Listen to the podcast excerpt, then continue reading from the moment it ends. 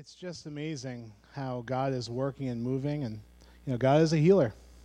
But everyone's story is different. Everyone has their own path to walk. And that's something that we're going to see today in today's scripture. Some people, some people come to God in, in a place of expectancy, like a conference like that, and they, they're just looking for God to do something very specific. They have an expectation, and, uh, and He doesn't do that thing that you expected. And sometimes you, you come in with no expectations, and He does something that you wouldn't even think to ask of Him. But everyone has their own path to walk, and God has us all on a journey. And that is and and it's a journey for the long haul where he is working in our lives. You know for me i didn't know. I thought to myself on friday in 72 hours i have no idea what i'm going to be thinking about what transpired over the weekend. What will god have done you know in my life in the lives of my friends you know it's not that uh, you know there was anything particularly magical about that weekend, just that we focused in on the work of God. I mean, this is stuff that's going to continue to happen in our church body as we seek after Him. It's not a weekend kind of thing. It's the Holy Spirit weekend, and we're a Holy Spirit church. God, God's with us. But uh, what, what am I going to be reflecting on? What am I going to hear? And, you know, I heard stories of divine healing, of physical healing, where people came in with something and then it was taken away from them. You know, I, had, I heard stories of people with, with memories that came back to mind uh, of things that were unprocessed that need, they needed to walk through with God and are still working on. You know, I heard about you know restoration where people in relationships uh, that were kind of on the rocks were able to begin a begin a work. But it's all it's all a journey, and God is with us uh, and continues to be with us, and we're going to continue uh, hearing testimonies. We're going to continue praying for people. We're going to continue uh, praying for others and listening to what God might say dynamically and, and prophetic for them. Like, like with me and Jackie. I mean, that was a wild thing. How many words are there in the English language? One out of how many of those words are is a word that both of us had for the same, for one of the spouses in this couple in different groups. Uh, God is working in amazing ways, but it looks different for everybody, and it's a journey. We read this morning with the kids this passage. I'm going to read it again. Hebrews 11 is a really, really, really amazing chapter. I recommend that you read it. I was tempted to read it to you, but I, I say go home and read it. It talks about all the people that lived before the times, time the Hebrews was written that lived by faith and how God worked in their lives and how they were all commended for their faith, uh, even, even when they didn't receive the thing that they were looking for in their lives. So, this is uh, imagined by the author of Hebrews as being a cloud of witnesses, a bunch of people that have gone before us, and they're cheering us on. So, the imagery is of a race, of a long distance race.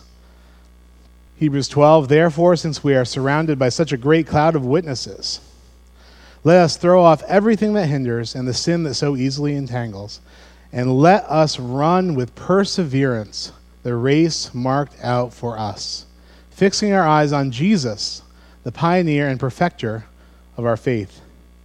For the joy set before him, he endured the cross, scorning its shame, and sat down at the right hand of the throne of God. Consider him who endured such opposition from sinners, so that you will not grow weary and lose heart. Let's pray.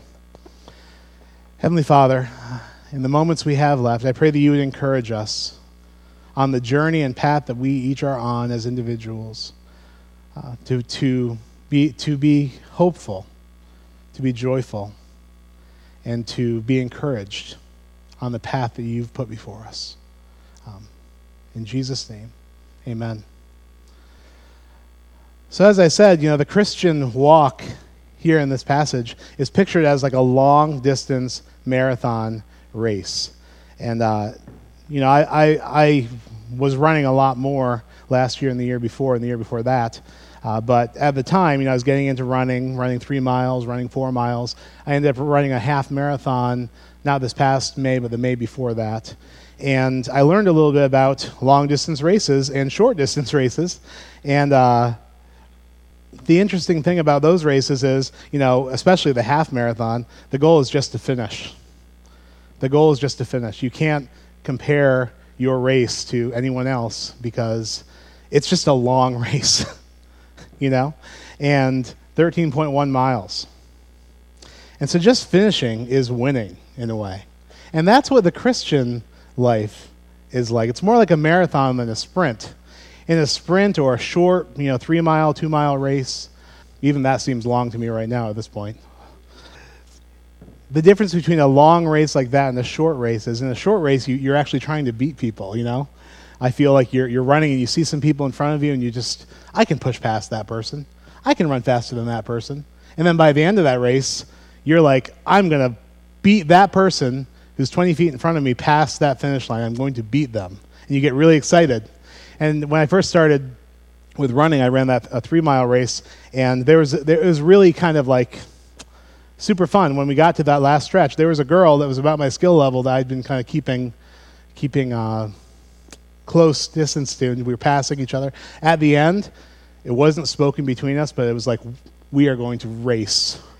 We are we are racing and we ran, and she got in front of me by just a hair, and she got she won our little mini race. You know, we were far from being the winners or the top runners there, but between the two of us, it was a race, and, just, and it was spontaneous. It wasn't like we planned it. If you run, you understand this a little bit, and. Uh, she just we, we just exhausted her like oh you know we just sprinted so fast she just gave me this big hug and it was like we were like the best friend best of friends you know i was like that is such a cool moment right uh, so that, that's a short race you're racing.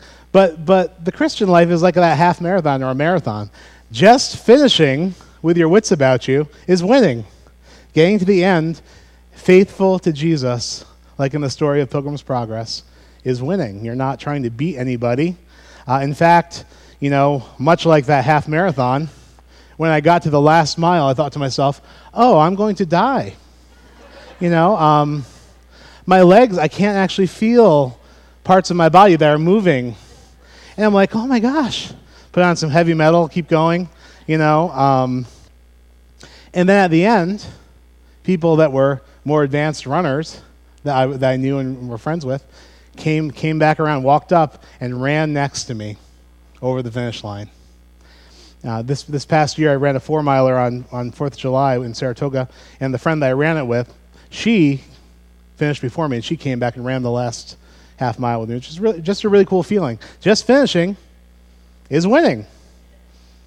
And that is, that, is, uh, that is the race of our life. Whenever I am at the funeral, I get the privilege of doing a funeral, performing a funeral for a faithful Christian who got through their whole life, you know, 80, 90 years, faithful to Jesus. It's so inspiring to me because life is really hard. And sometimes faith can be hard. And there are disappointments along the way, and there are things that happen to people that sucker punch them in life that they didn't see coming. And I know that some of you have things coming to mind right now loss, pain, unexpected brokenness. And people that persevere in faith, just getting to the end of your life faithful to Jesus, it's winning. And there are all these people in Hebrews 11 who, who lived in that faith to their final breath even when they didn't fully see what was promised, the object of their faith, until they uh, got to the end. So we're going to go through this passage bit by bit and just talk about uh, talk about this in sections. So in our long distance race, it says, Therefore, since we are surrounded by such a great cloud of witnesses, let us throw off everything that hinders and the sin that so easily entangles. Uh, these these things that hinder aren't necessarily sins, they're just things that hinder the race. And, and, and, the, and the sin that so easily entangles, obviously, that's specifically talking about sin. But the, the idea here is anything that is getting in our way or constricting us in our race, the author says, throw those things off because they can actually keep you from running the race. They can trip you up to the point that you can't go forward in your, in your long distance journey. The image is like you know, instead of the stories I shared, if, if I had uh, an enemy or someone who kept on throwing pieces of furniture in front of me while I'm trying to finish up my half marathon, that's what it's like. Uh, anything that's obstructing you, uh, anything that is constricting you. Sarah's testimony about sharing uh, some of these burdens with another human being and bringing them into the light brings great freedom. That's a burden that you have on your back when you have that, that sin and those things that, that entangle you and they keep you from running effectively. It could be anxieties about things that are really not ultimately very important. You know, thing, at the end of life, in the context of, of the world and, and, our, and our walk and, and eternity, the things we worry about are just very small many times. But we get consumed with our anxieties, uh, with our ambitions, uh, with our resentments and unforgiveness towards other people, or our unforgiveness towards ourselves, with just getting caught up in, in sins.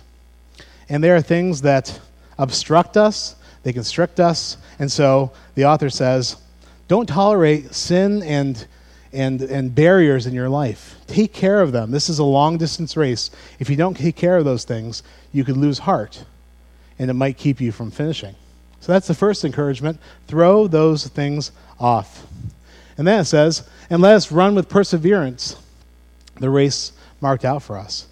And that word for perseverance means patience. You know, I know a lot of a lot of people that favor doing short runs. They, I would never do long distance. You know, they like the short run, but they don't want to do the long distance. And people that like running short runs they will get into a long distance race and they're used to running as fast and hard as they can, and they'll get a couple miles in and they'll have nothing left. They're like a flash in the pan. This is a patient life, and everyone has their own path to walk. It's so easy to have unrealistic expectations about how long how long it takes to get through different things and to lose heart and to lose patience because you thought, you know, why am I still struggling, str- struggling with this thing? Why am I not free from this thing? Why am I still living without a healing that I need in my life? You know, why does it seem like I'm not where I thought I would be? But this is a long distance race. And we have to have patience because there's a really long path ahead of us, and God is at work. Everyone has their own path to walk. And if you received prayer for physical healing or any kind of healing over last weekend and it didn't happen, you didn't get zapped and fixed instantly, people that don't realize how long this race is and who, and who have, you know, don't, don't realize how much patience it might take to walk out that path, you know, they might give up and lose heart and be discouraged. But God is at work in your life. Just because it doesn't happen on your timetable doesn't mean it's not going to happen. God is faithful. God is working God is teaching and moving, and He has a bigger perspective than we have. He can see things that we can't see. So we shouldn't give up and lose heart. The challenge of faith is to believe even when we ask and we seem to get no answer, and to, to keep trusting and believing that God can move and work in our lives and not give up that faith in who God is. And the encouragement from this passage, and this is something that was tucked in there that God really revealed to me. Look at this. We run with, with patient perseverance the race marked out for us. This is the sovereignty piece that God knows the end from the beginning, that God understands where you are, and He's marked out a journey for your life. You know, He understands, and He knows how to get you from point A to point B. He knows how to get you to your ultimate destination. He knows how to get you to a place where you can finish the race strong and faithful. So be patient. Even if you don't see it right now with eyes of faith, like these people in Hebrews 11 who didn't receive the object of their faith in their lifetime. Be patient. Wait. Because God has a plan. He's marked out the race for you. And the final section of this passage fixing our eyes on Jesus, the pioneer and perfecter of our faith. For the joy set before him, he endured the cross, scorning its shame, and sat down at the right hand of the throne of God. Consider him who endured such opposition from sinners, so that you will not grow weary and lose heart. Fix your eyes on Jesus. He blazed the trail of faith through very difficult circumstances, through persecution, through death, uh, through complete rejection. He blazed through all of that stuff, and he made it to the end and made it to the end well. The suffering that we experience in life, for most of us, not everyone, but for most of us, is not as extreme as the suffering that Christ went through. And he got through. he pushed through with eyes of faith. And we're supposed to fix our eyes on Jesus, who blazed that trail and who perfected the walk uh, because of the joy set before him of reaching the, the completion of his mission. You understand the joy set before Jesus was providing a way of salvation for all of us. That motivated him, that got him moving, that got him home, that got him past the finish line. And we have that, the same, uh, we have the joy of our salvation as a motivation. Looking at Jesus and how he's, how he's made every way for us and how he's prepared a place for us. He says, In my Father's house there are many rooms. If this were not so, I would have told you, I've gone there to prepare a place for you. For those who persevere, who run the race with patience, who get to the very end, past all the obstacles, and throw everything that hinders aside, there is a place prepared for them. There is a completion uh, that is promised for those uh, who do not grow weary and lose heart. And Jesus has prepared that place. So we're supposed to keep our eyes on Jesus, uh, keep our eyes on the joy set before us. That not only is He working in our temporal lives over time, over the, over the long haul of our life, healing us, speaking to us, moving, even sometimes in unexpected ways. But there is ultimately an end to our life journey where, Jesus, where we will receive the object of our faith, where we will be made perfect, where we will know Jesus and be fully known by God. And there will be a place prepared for us, a joy uh, in heaven with Him. And so, you know, it's all about perspective, right? Looking at Jesus' life, looking at what He went through, and thinking about the joy set before Him, that got Him through his life. And we have that same joy set before us of, of full salvation and fullness in him. The concern, of course, is that you would be you would become weary, uh, would become disappointed with what God chooses to do or not do in your life, and you might you might lose heart and think, you know, this timetable, it's just not not right for me, uh, and become discouraged. And you know, some of some people at the Holy Spirit weekend got healing touch in their bodies. Uh, some people perhaps got a healing touch in their soul or in their emotions, or God spoke to them in some way. And perhaps some people came to the weekend with high expectancy, and not everything happened exactly as they thought it would happen. But that doesn't mean that God isn't still at work in your life. It's just that this is a long, long walk, and uh, God is he, he, he has an understanding of the path he sets before each person, and he knows how to get them from point A to point B. When things don't happen instantly, it can be very difficult. Sometimes the, the way forward uh, with God is to pause, let Him bring something up that needs to be dealt with that's not on your plan or your agenda, and to work through that so that you can make space for Him to fill you in your life. God wants to fill us more than we want Him to fill us. He wants to come into our lives, but we have to sometimes hit the pause button and unpack that suitcase of our soul that Rob talked about on Friday. We have to, we have to take some things from our past that, are, that, that still plague our mind and our consciousness and, and still kind of hold us back and give us doubts and give us trouble. And we need to set aside some time with a trusted uh, Christian brother or sister or counselor and work through those things and really come to terms with them in our soul so that God can rush in his fullness and fill us up.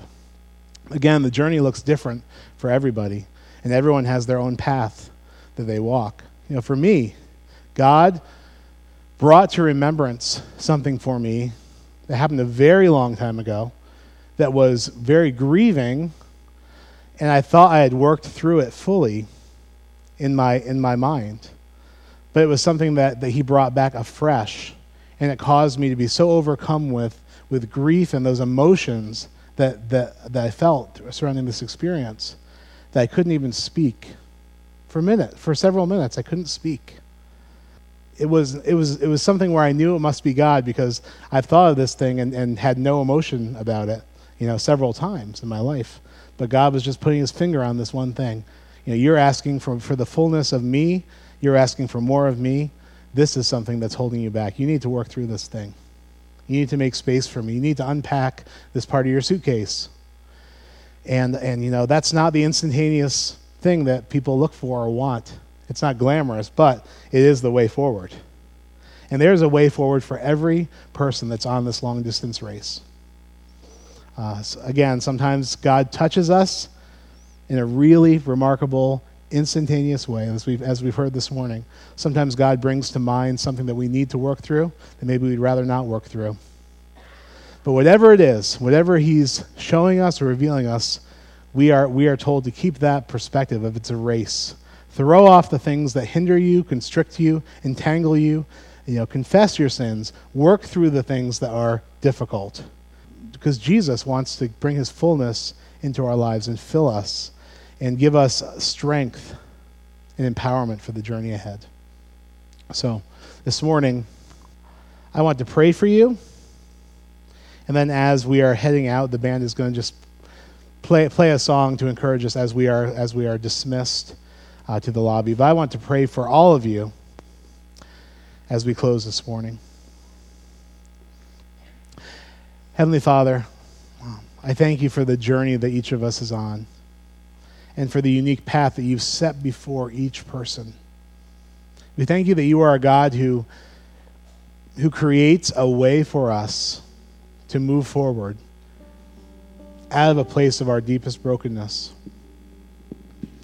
That when we mess up or, or, or people uh, cause injury to us and we feel trapped, that you are wise and good and you prepare a path and a way out of the darkness into the light.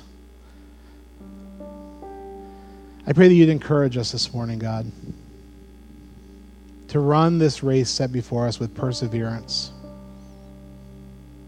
with patience, and to have the faith to believe that you are at work in our lives, even at those, times when it feels it's most dark. That there's a joy set before each of us of reaching the goal of our faith Jesus Christ, the author and perfecter.